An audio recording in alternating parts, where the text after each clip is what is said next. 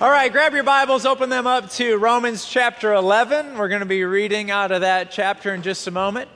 If you did not bring your Bible, open up the church app. There's a Bible in there that you can use and follow along with. My sermon notes are also in there, and uh, you can follow along with me there as well. We're in the middle of a series right now called The Relentless Remnant. The Relentless Remnant. A remnant is a small piece of a whole. And so, what that scripture means is there are seven billion people here on the planet. Seven billion. And if you take all those seven billion to find out how many people still love the Lord, they're faithful to the Lord, they pursue the Lord, Jesus is important to them how many are still passionate about the things of God?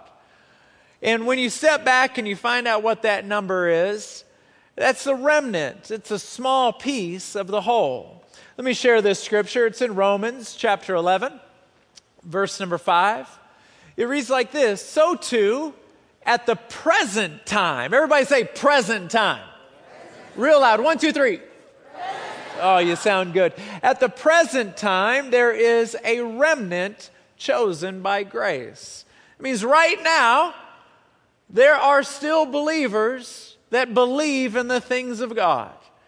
And uh, I just want to let you know that if you love Jesus with your whole heart, you're a part of that remnant. But the Bible speaks about how people drift from the faith, how their faith can oftentimes be shipwrecked. And in order to hang on to your faith, in order to remain as a part of this remnant, um, you, have got to be able to handle hardships with the Lord. Uh, a lot of times when we go through tough seasons, the first thing we stop doing is praying. The first thing we stop doing is going to church. Uh, it's the first thing we stop doing. And, and whereas it should be the complete opposite. Nobody's able to go to church 52 Sundays out of the year. But let me just be your pastor for a moment. If you're going to miss church, miss church when you're doing great. Don't miss church when things are rough, because that's when you need to hear a pastor encourage you. That's when you need to be in the family. That's when you need to be in an environment like this. When you feel like you can moonwalk on water, those are the weekends that you can miss church. All right? But when you're going through a rough patch, come to the house of the Lord. Um, we don't like sharing hardships, we like to share highlights, um, not hardships. And uh, my wife and I are always laughing because uh, Facebook is so interesting to us uh, because we feel like people only show their highlights, but not their hardships.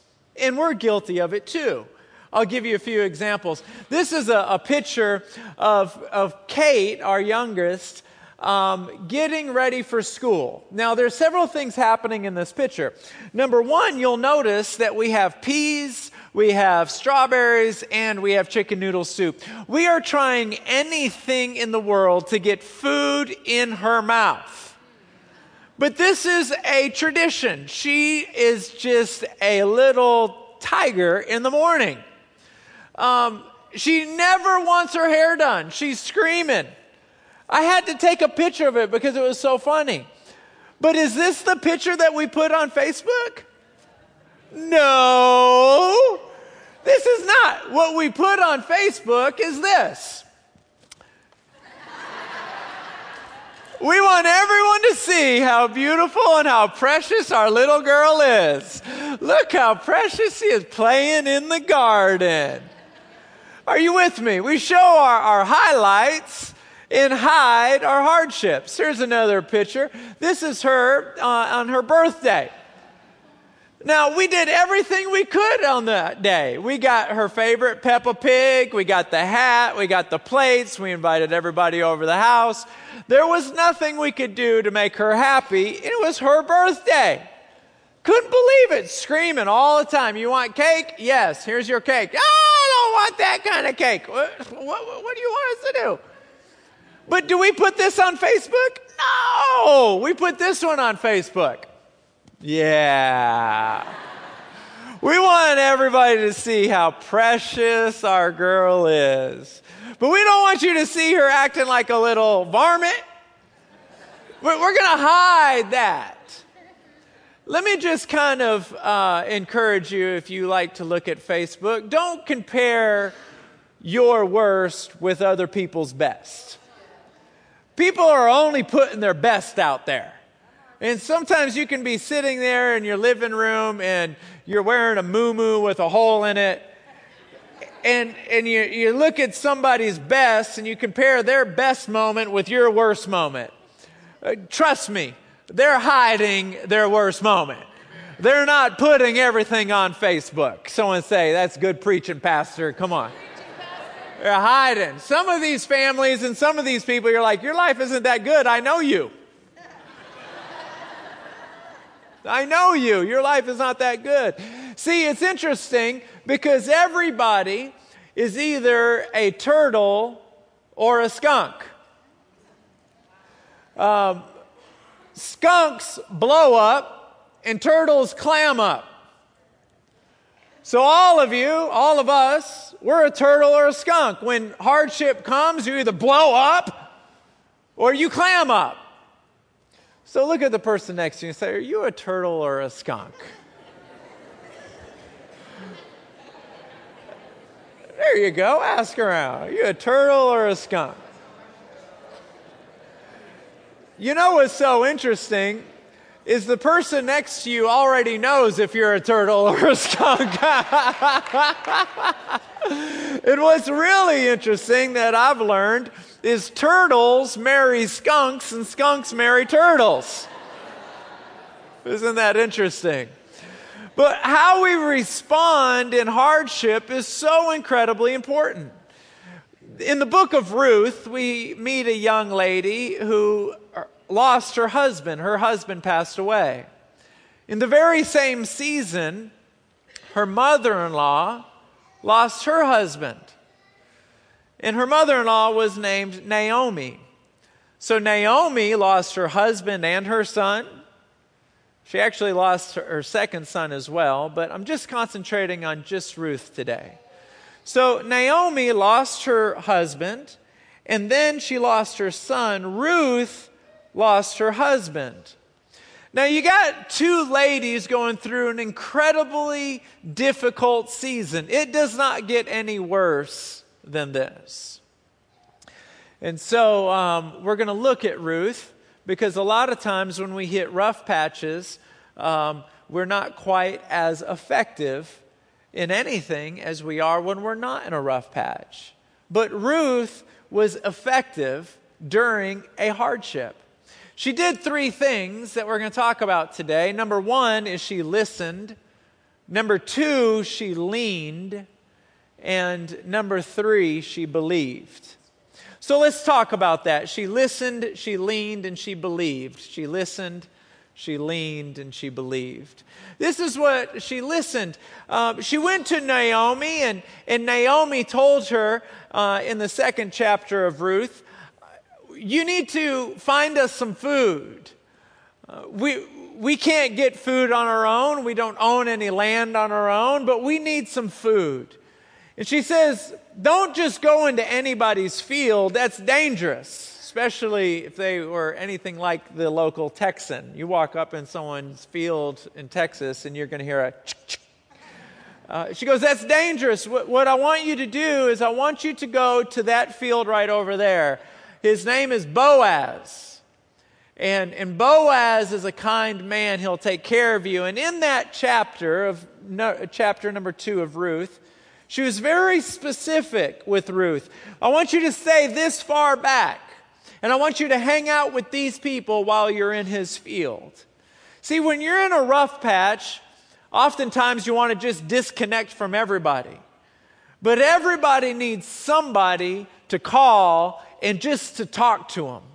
You know, uh, I learned a long time ago that all of us, we need an upline, a downline, and a sideline. We need somebody that we glean from, somebody mentoring us.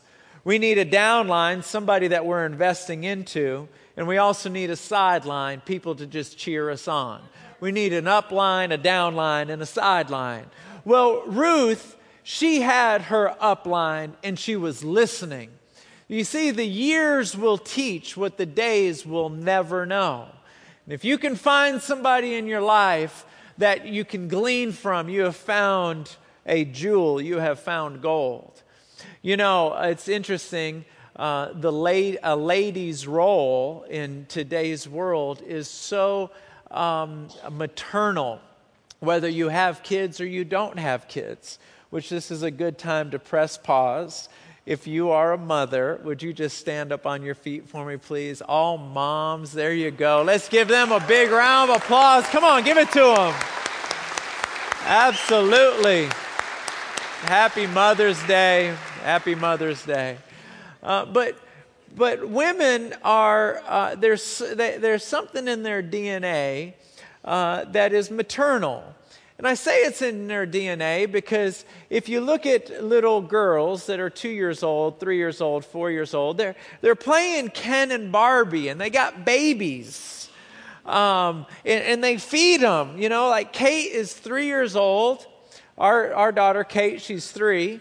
She just got potty trained like four days ago, which is so huge in our world. Oh my goodness. I know what you're thinking. She should have been trained, body trained a long time ago. We know. Uh, but she's changing the diapers of these little babies that she has. It's just maternal. And, and it's just in a woman to do that. And the Bible says this about, about women um, in this particular context. In Titus chapter 2, verse 3 and 4, similarly, similarly, how do you say that word? One, two, three. There we go. Okay, I'm saying it right. I speak for a living. Teach the older women to live in a way that honors God. They must not slander others or be heavy drinkers. Instead, they should teach others what is good. These older women must train the younger women to love their husbands and their children. Now, I know what some of you ladies are thinking. Who said I'm older? well, all ladies are older. I'll, I'll, give you an example. Right now in our children's ministry, we have middle school girls and high school girls as teacher assistants over children in nursery and children in first, second, and third grade. Those kids are older, so they're investing into that next generation down. All of you have somebody that you need to have a downline with. Somebody that you've identified and said, I'm going to pour into you. See, I have a birth mom. Her name is Arlie. But I have a spiritual mom who's somebody different. Her name is Jeannie. When I met Jeannie when I was 18 years old, Jeannie just said, I am going to make sure that you get to heaven. And at that time in my life, I was not going in the direction of heaven at all. And she said, I am going to make sure that you get to heaven. And she just invested into me. That is a spiritual mom. Ladies in the room, I just want to say uh, throughout the week, you got to be praying who do you want me to be a spiritual mother to? Who do you want me to be a spiritual mother to? But the men in the room, I'm not going to let you guys off the hook. Uh, watch this. It reads like this in 1 Corinthians chapter 4, verse 15. Even if you had 10,000 guardians, in some versions of the Bible, it says teachers, in Christ, you do not have many fathers. For if Christ, uh, Christ Jesus, uh, for in Christ Jesus I became your father through the gospel. Gentlemen, we have a responsibility to father people in the Lord. We have that responsibility.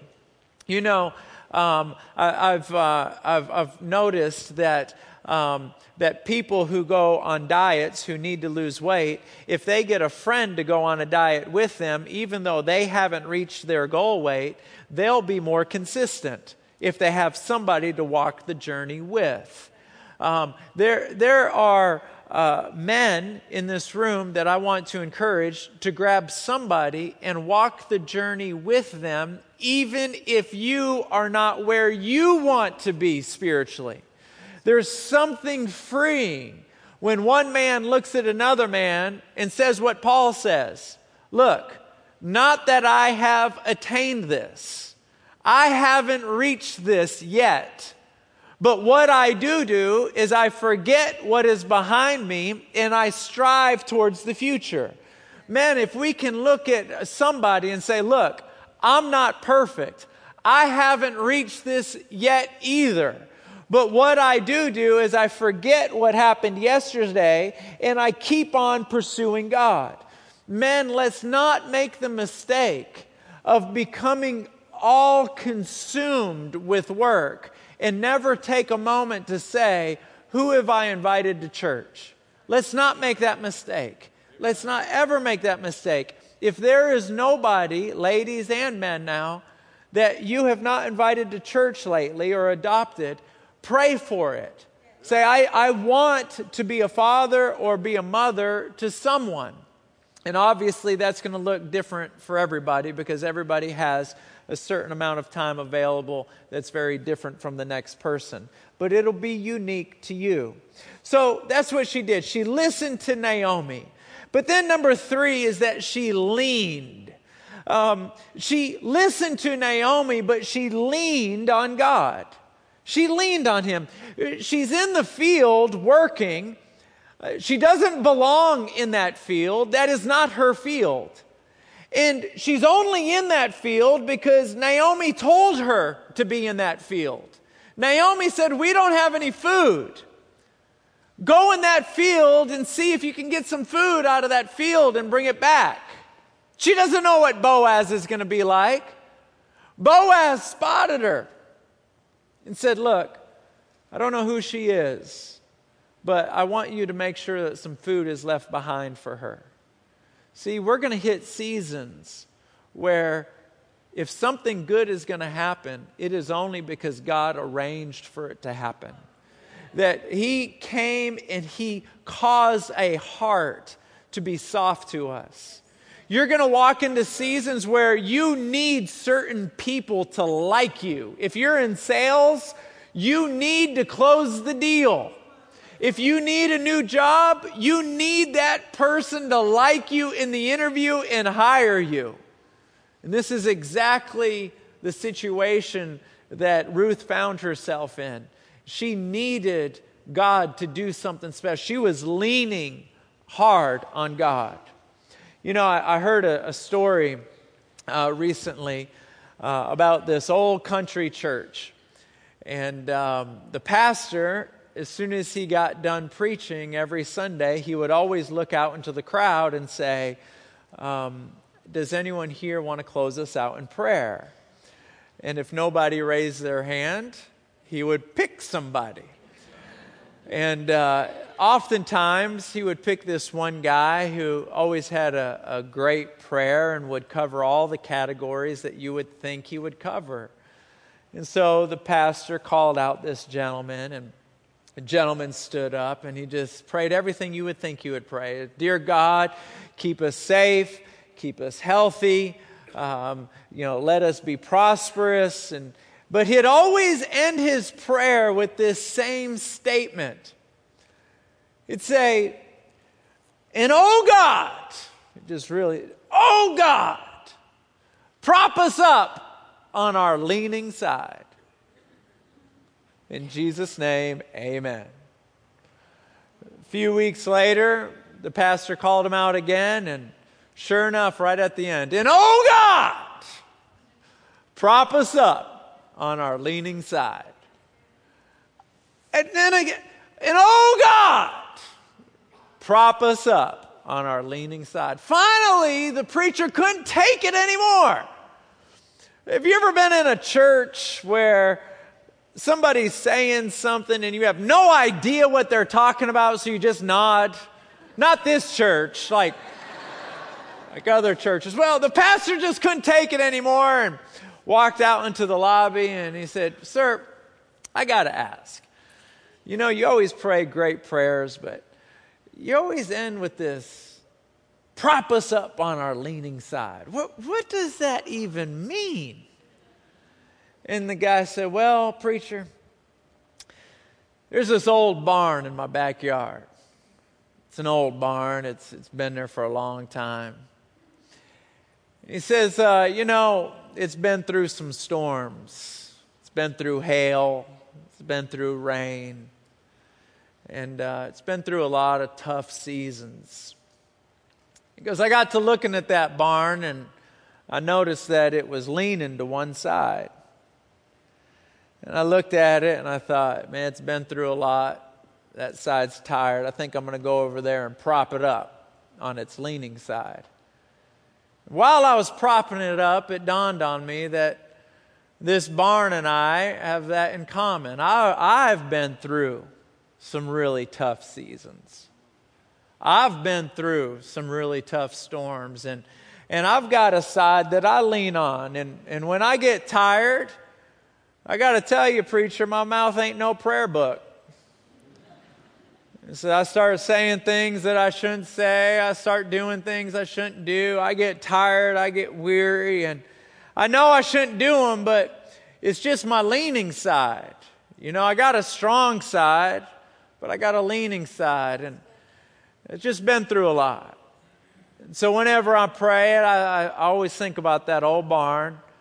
And then I start thinking about the fact that I got a leaning side too. And so I say, Oh God, would you prop me up on my leaning side? You know, there's a scripture in Song of Solomon. It reads like this Who is this coming from the wilderness leaning on her beloved? It's a, it's a picture of a woman coming out of a wilderness and she's tired. I've never walked through the desert before. I have no idea what that would be like. But I do know what it would, I could imagine that this woman is probably tired. She's probably thirsty. She's probably weary. And she's leaning. Half of her is probably strong, but this side she's just leaning. And, and it's saying that she's leaning on her beloved for strength. And the entire book of Song of Solomon is all a type and shadow of the church and God. And what that scripture is saying is hey, even though you believe in God, even though you're a Christian, you're, you're going to go through some wilderness seasons, some hardship. And, and when that happens, I want you to go ahead and lean on God. I want you to go ahead and tell Him, hey, I'm not strong enough to get through this season without you Uh, the needs that I have, I can't make them happen without you. I'm going to have to lean on you. I'm going to need you to prop me up on my leaning side. It, that whole scripture is to say, hey, some of us in the room, there's, there's things that we're just weak at. You know, I just want to let you know anytime you feel like you're just this horrible sinner because you have some weaknesses, that's the enemy talking to you. That's not Jesus talking to you. Because Jesus knows that there's a difference between wickedness and weakness.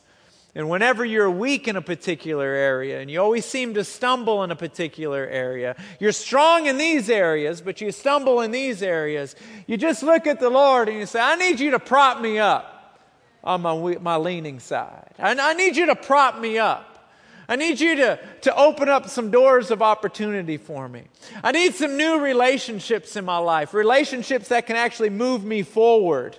Um, I, I, need, I need some help. I'm, my, my faith is weak right now. It's hard for me to believe in you right now. I need you to prop me up on my leaning side. Does anyone here need God to prop you up on your leaning side? I know I do. And this was, this was Ruth. So she's going through this hardship. She loves the Lord. She's doing two things so far that we've discussed. Is she's listening. She's listening to somebody that is her upline. And then she's also leaning. And then number three is that she's choosing to believe. You know, there's that moment where all of us have to decide what are you going to trust? Because let me just share this with you. Everything depends on who you depend on. Everything depends on who you depend on. And I just want to tell everyone here that you're doing better than what you think you're doing. You're doing better. The enemy wants you to think that you're, uh, you're tired, and, and, and I, sometimes we are, but the enemy wants you to think you're not doing a good job. But I just want you to know that you're always doing better than what you think you are. Now, if there's any prideful people here, let me just share with you you're never doing as good as you think you're doing either. so, you're never as bad as you think you are, but you're never as good as you think you are either. You're somewhere right in the middle, and you're exactly where God wants you to be. And He's right next to you, and He's before you at the same time. He's paving the way before you. And your circumstances are being handled by God. He is, he is the great conductor of your life. And He is making sure that everything is moving at its proper tempo. To encourage you with this thought, I'd like for you to take a look at the screens.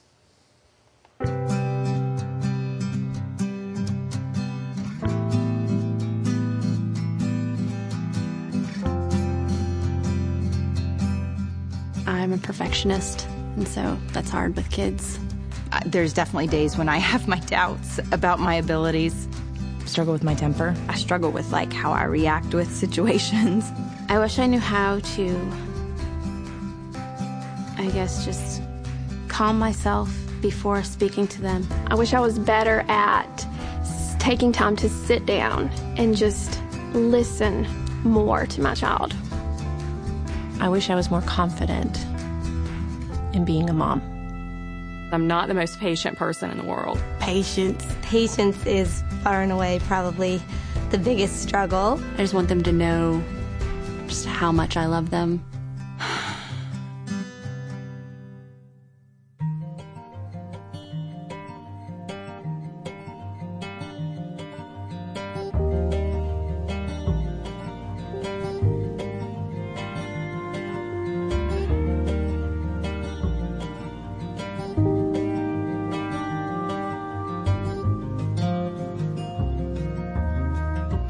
My mom is totally awesome.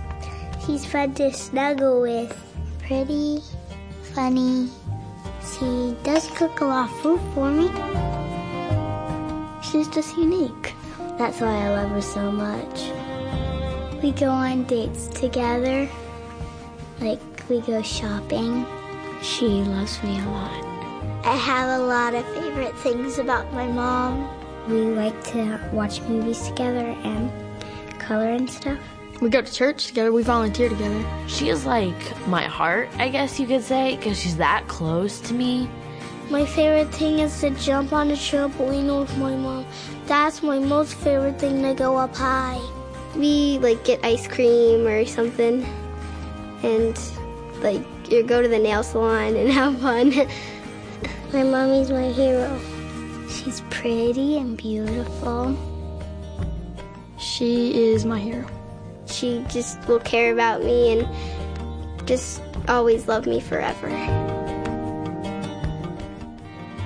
She's the best. That's so awesome. I always seem to focus mostly on the negative, and I guess I can walk out here and say that I'm doing something great and that my child is viewing me in totally different lenses as I view myself. So that's that's inspiring. This is my calling. This is my job. This is what I love to do and I will do it better and with love each and every day because those kids count on me and they love me for what I'm doing. I want everybody to stand up on your feet for me, please. I'd like our prayer partners all throughout the building to come down. Would everyone here just bow your head and close your eyes where, where you are? Let me ask you a question. If your heart were to stop beating in the next five minutes, Are you 100% sure you know where you'd spend eternity? If the answer is no, but you want to straighten that out right here, right now, nobody looking around, would you just raise your hand right where you are? Nobody looking around. See, hands are going up all over the room right now. All over the room. As an outward sign of surrender, can we all just raise both hands? And let's raise our voice and say this simple prayer Dear Jesus, I'm sorry for my sins. Would you please forgive me? I want you to be the Lord and Savior of my life. In Jesus' name, amen. Amen. The reason why I asked our prayer partners to come down is um, many of you are in the same season of life that my wife and I are in. We've got a few things that are going awesome, and then we've got a few challenges that we're ready to be, we're ready for those challenges just to be gone. Have you ever been in a season where it's like, can I just have a new problem? have you ever been there? I just want a new problem, man. Just give me something else to think about. Um, the Bible says in Psalms 56 9, every time you pray, the tide of the battle shifts. So before you go home today, why don't you come out of your seat, take the hand of a prayer partner, let them pray with you. Let's shift the tide of that battle before you leave. No official dismissal. You can leave whenever you get ready, but let me pray a blessing over you. May the Lord bless you. May He keep you. May His face shine down upon you. May His countenance be lifted up on you and deliver you. May the grace and peace of God be with you all the days of your life. In Jesus' name, amen.